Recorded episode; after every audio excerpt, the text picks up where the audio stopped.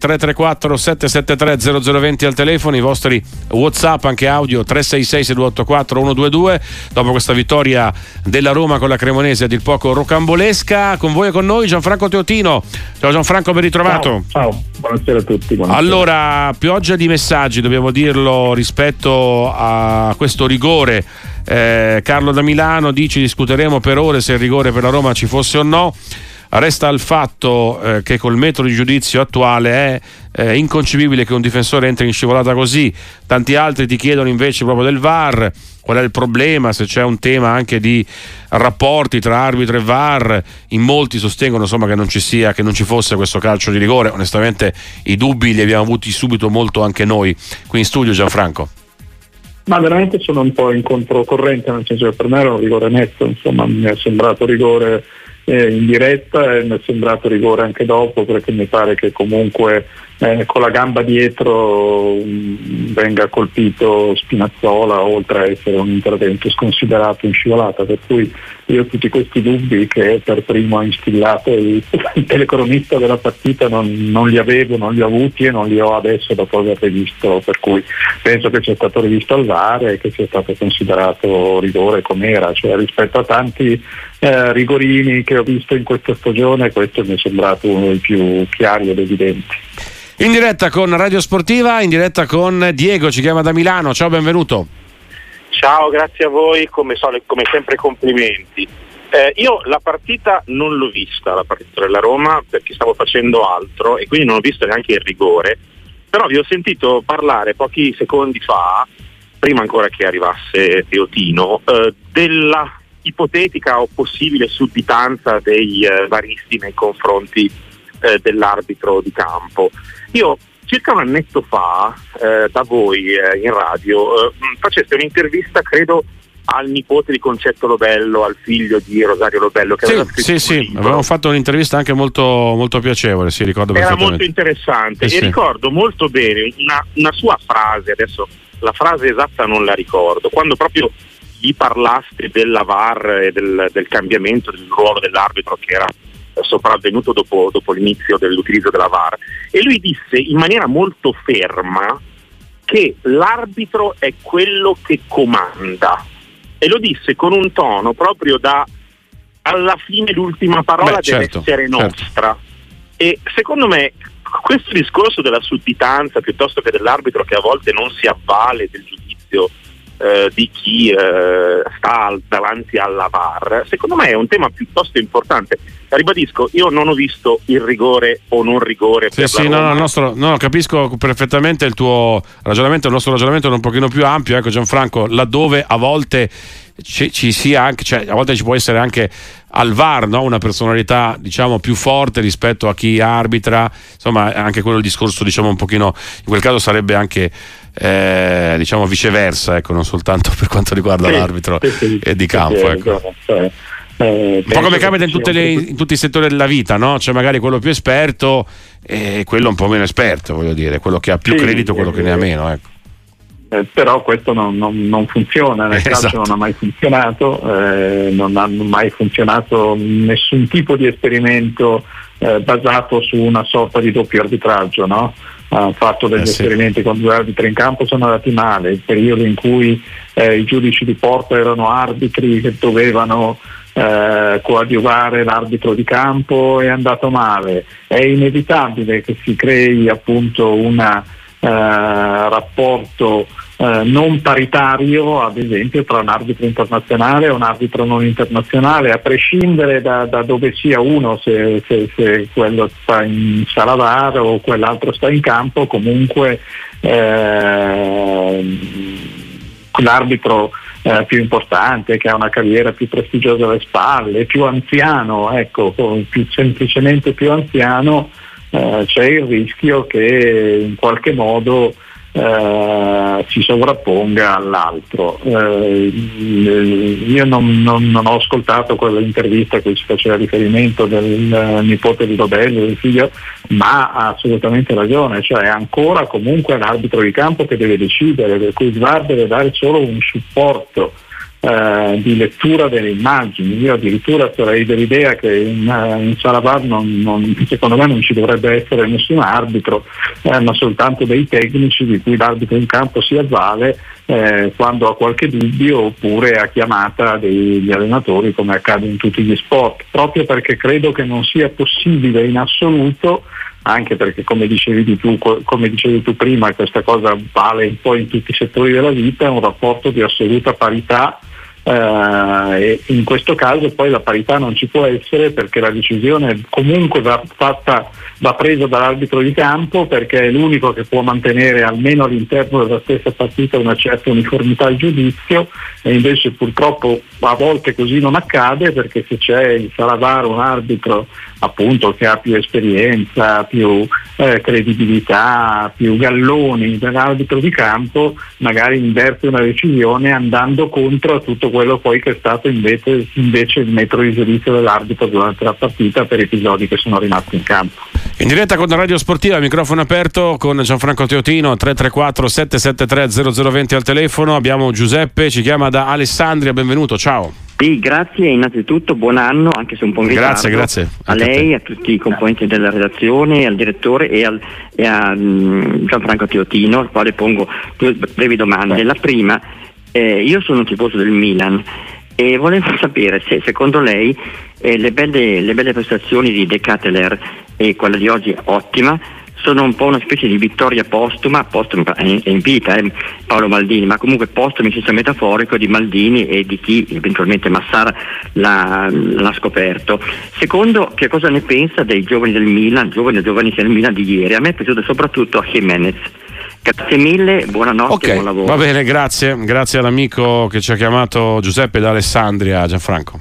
De Keteler oggi sì, doppietta eh, con l'Atalanta. Sì, sì, sì, certamente vuol dire che Maldini ci aveva, ci aveva visto giusto, d'altra parte Recchetter quando il Milan l'ha preso era un giocatore che era appetito da molte squadre eh, in Europa, quindi si, si, sapeva, è andata male, è andata male, a volte capita, ehm, probabilmente Pioli in, questo, in, questa circostanza non ha nemmeno ben capito eh, quale fosse la posizione in campo ideale, visto che adesso lo stiamo vedendo fare le cose migliori proprio da attaccante, addirittura eh, per certi tratti di partita da centravanti puro, oggi il primo gol è proprio da, da, da, da vero centravanti o comunque se no da seconda punta o da attaccante esterno, insomma più che eh, in quel ruolo spurio di trequartista con il quale era stato accreditato quando è stato comprato dal Milan.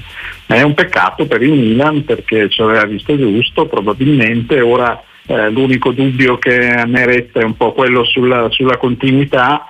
Eh, L'Atalanta Gasperini fa molte rotazioni di attaccanti eh, sia all'interno di una singola partita che tra una partita e l'altra. No? Ehm, ad esempio nella, nella, partita con Lecce, l'ultima di campionato, perché Telar non era entrato nemmeno per un minuto. No?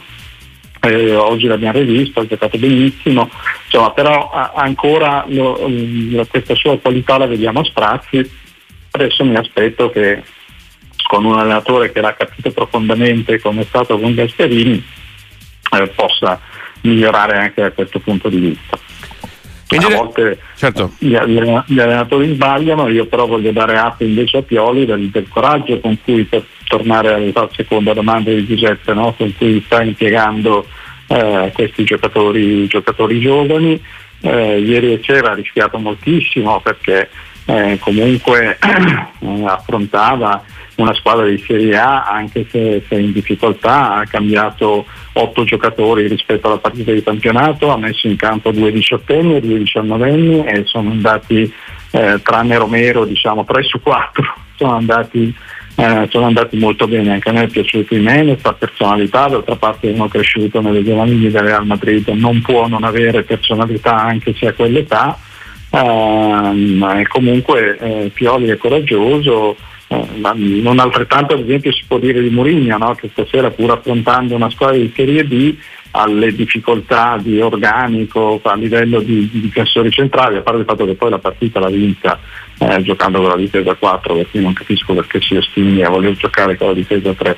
Ma comunque a parte questo mh, mm, non capisco perché non, anche lui non abbia eh, così attinto dal, dal, serbatoio del settore giovanile della Roma che è un ottimo settore giovanile invece che adattare giocatori che non sono centrali a quel ruolo. Abbiamo intanto Giuseppe che si chiama da Foggia al 334 773 0020. Ciao, benvenuto a Sportiva. Ciao Giuseppe. Salve, buonasera. Una domanda molto semplice sulla partita del Sassuolo. Abbiamo visto che ha schierato un po' le seconde linee, è andato un po' quasi a perdere oggi a, a Bergamo. Voglio chiedere, com'è possibile che in Italia abbiamo ancora questa mentalità, tra virgolette, di snobbare la competizione che è la Coppa Italia, mentre invece vediamo sempre squadre di, di, di match della Premier che in ogni tipo di competizione sono sempre al triplo della velocità e anche della voglia e dell'agonismo rispetto all'Italia? Va bene, grazie, grazie all'amico da Foggia. Cosa rispondiamo Gianfranco? Ma che mh, mm, la, la, la, tradizione della Coppa Italia è una tradizione purtroppo molto eh, meno consolidata eh, della, della, tradizione che ha la FA Cup, la Coppa d'Inghilterra, addirittura la Coppa di Lega inglese, che quindi eh, le nostre squadre eh, soprattutto quelle eh, diciamo le, le, le medio-piccole che eh, in genere in Inghilterra eh, affrontano gli appuntamenti di coppa come i più importanti della stagione perché non c'è niente di più bello che riuscire a eliminare eh, una grande o comunque una squadra di categoria superiore, eh, qui invece anche per colpa di un regolamento che comunque le squadre inferiori le penalizza perché le obbliga eh, sempre a giocare contro le teste di serie, mai contro squadre della loro altezza come sarebbe poi garantito da, da, da, da, un sorteggio integrale, perché le obbliga sempre a giocare in partita secca e sempre sul campo della grande squadra, per cui partono con l'handicap eh, e finiscono quindi con uh, avere già la, la, la pseudo certezza di, eh, di, di non farcela e quindi piuttosto che rischiare di eh, stancare o comunque di avere magari eh, qualche giocatore importante infortunato in queste sfide mettono in campo le seconde linee. Ieri ha fatto Tesi Ranieri che ha messo in campo 10 giocatori eh, su 11 non titolari. Eh, non l'ha fatto la Cremonese se non in parte soltanto perché il campionato di Serie B è in sosta per cui probabilmente a Stroppa serviva eh, fare una partita d'allenamento in vista, eh, in vista della, della, ripresa, però quindi voglio dire il Sassuolo è in, in, in buonissima compagnia mi pare, mi pare, di capire credo che farà così anche la Salernitana che è preoccupata della situazione in campionato domani sera con la Juventus manderà in campo quasi tutte le riserve. Eh, Girona qui continua veramente a, a, sorprendere. È vero che c'è il City Group quello che vuoi ma insomma Girona sì. in questo momento è in testa al campionato spagnolo è una squadra solida come proprietà, ma è una grandissima sorpresa, è una squadra che gioca un calcio piacevolissimo, eh, ha un'affinità con la Roma che è quella di risolvere molte partite proprio nei, come oggi, nei minuti finali o addirittura nei, nei minuti di recupero.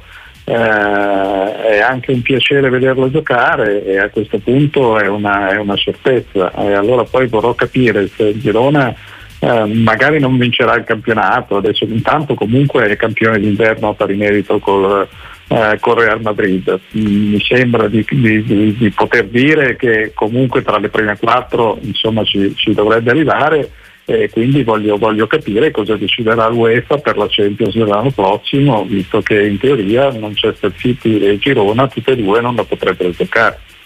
Eh, quindi c'è questa problematica, no, se vogliamo. Eh, ne parlavamo l'altra volta, no? anche per una eh, concomitanza di Milan, di Milan, e Tolosa no? Nella, nell'Europa League. Però insomma diciamo che la UEFA dovrà decidere qualcosa, però cioè, diventa, diventa, poi un qualcosa. Intanto c'è anche un'opportunità ancora per l'Atletico, eh, per la squadra sempre del, del Girona. Ecco, no, eh, ti chiedevo Gianfranco, però diventa poi anche complicato da, da, da dire no? ai tifosi del Girona o comunque eh certo, appassionati no, di calcio. Giocare, certo, eh, come certo, si fa a dire di non giocare alla Champions? È un, è un problema molto grave, insomma, secondo me eh, bisognerebbe risolverlo alla radice, cioè dare dei limiti alle, alle, alle, multiproprietà nel momento in cui esse si, si, si, realizzano, non poi quando una squadra si qualifica per una coppa, se no diventa, diventa complicato come la storia della Salernitana quando venne in A che in teoria bisognava non, non consentire di giocare in Serie A, ma come si fa a non consentire di giocare in Serie A? Allora eh, le regole poi non vengono rispettate, la credibilità di tutto il sistema viene meno, per cui eh, io spero che nelle, mh, subito, già nelle prossime settimane, venga affrontato dall'UEFA questo problema prima di affrontarlo quando la gittata è stata fatta. In diretta con Gianfranco Teotino, le vostre chiamate 334 773 0020 al telefono, i vostri WhatsApp anche audio 366 6284 122. Salutiamo Vittorio da Catania, ha una domanda devo dire interessante perché dice che il giudizio complessivo dell'arbitraggio deve essere eh, di arbitro e VAR.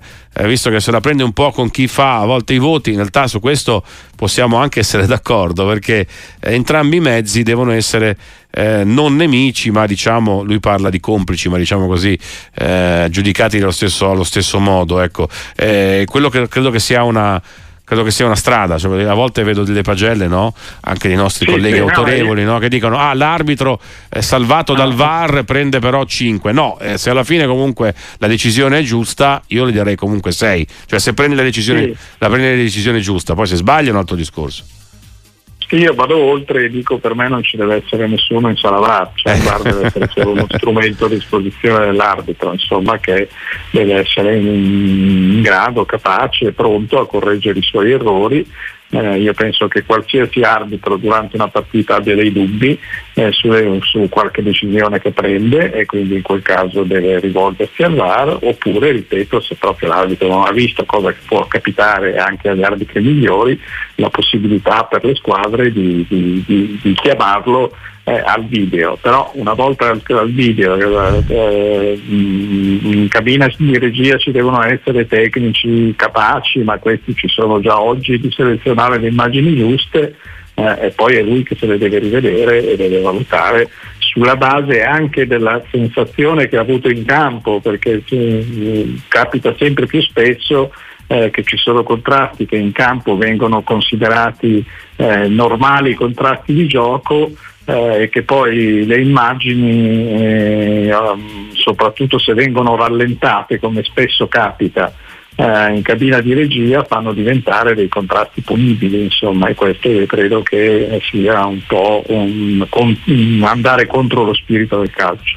Gianfranco Teotino in diretta con Radio Sportiva 334 773 0020 al telefono, i vostri Whatsapp anche audio 366 6284 122. Un amico Luca ci chiede, ti chiede in pratica eh, se in qualche modo, eh, senza essere troppo buonisti, ci doveva essere Lazio-Roma, ecco, tra virgolette, era un po' quello, eh, diciamo, eh, l'orientamento forse anche televisivo per questa sfida di Coppa Italia. Mm, guarda, o non sei d'accordo con questo ragionamento troppo complottista? Ecco. Non, non, non, non, è che non, sono d'accordo in assoluto, può capitare che ci siano delle volte che queste, questi, questi interessi diciamo, in qualche modo prevalgono, però questa sera non ho mai avuto questa impressione, non ho mai avuto l'impressione che la Roma eh, fosse spinta dall'arbitro, ripeto per me il rigore c'era, eh, se non ci fosse stato quel rigore comunque la Cremonese non ce la faceva più a reggere l'offensiva della Roma, i quattro attaccanti della Roma hanno tutti avuto un grande impatto sulla partita, anche a Smoon mi è piaciuto molto, per cui credo che alla fine il risultato sia stato assolutamente giusto e non condizionato dall'arbitro.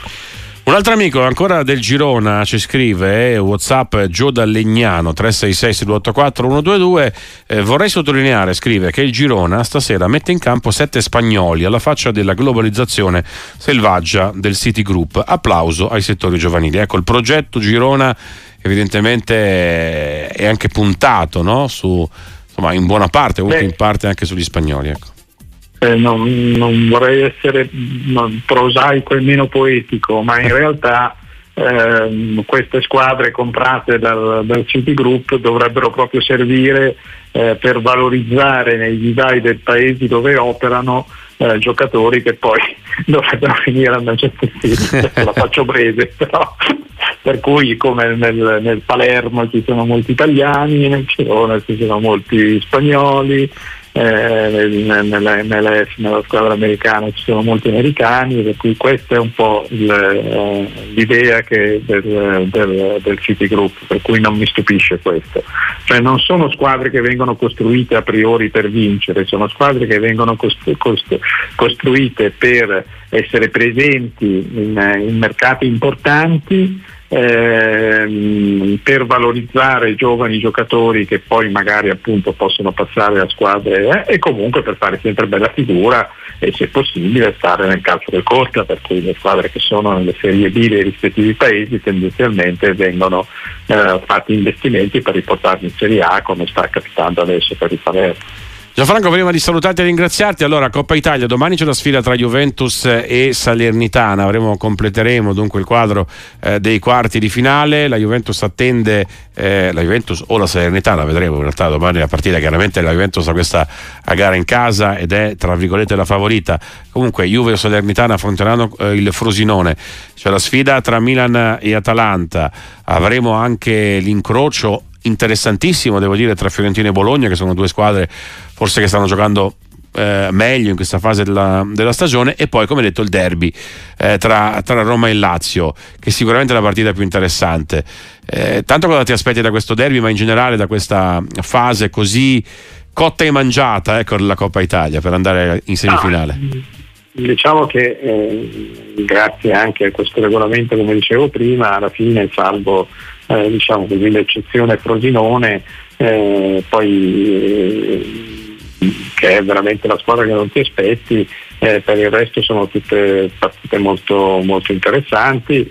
Eh, bravissimo il Bologna a far fuori l'Inter e a confermare anche in Coppa Italia quindi il suo grande momento. Per cui direi che a parte la Juventus che mi pare che abbia la strada per le semifinali abbastanza eh, spianata nel senso che poi non credo in un secondo miracolo del, del Frosinone tutte le altre tre partite saranno tre partite molto belle cioè Milano-Atalanta eh, il derby di Roma la, la, la sfida tra le due squadre eh, le, le, due intruse nella lotta per la Champions che, che, sono state le più belle sorprese di questa prima parte della stagione, la Fiorentina è una conferma, ma è una conferma a un livello secondo me leggermente superiore rispetto alla scorsa stagione, per cui mi aspetto 3 su 4, 3 bellissime partite. Grazie davvero, grazie davvero Gianfranco Teotino grazie, e a presto che sportiva, ciao un saluto. Ciao.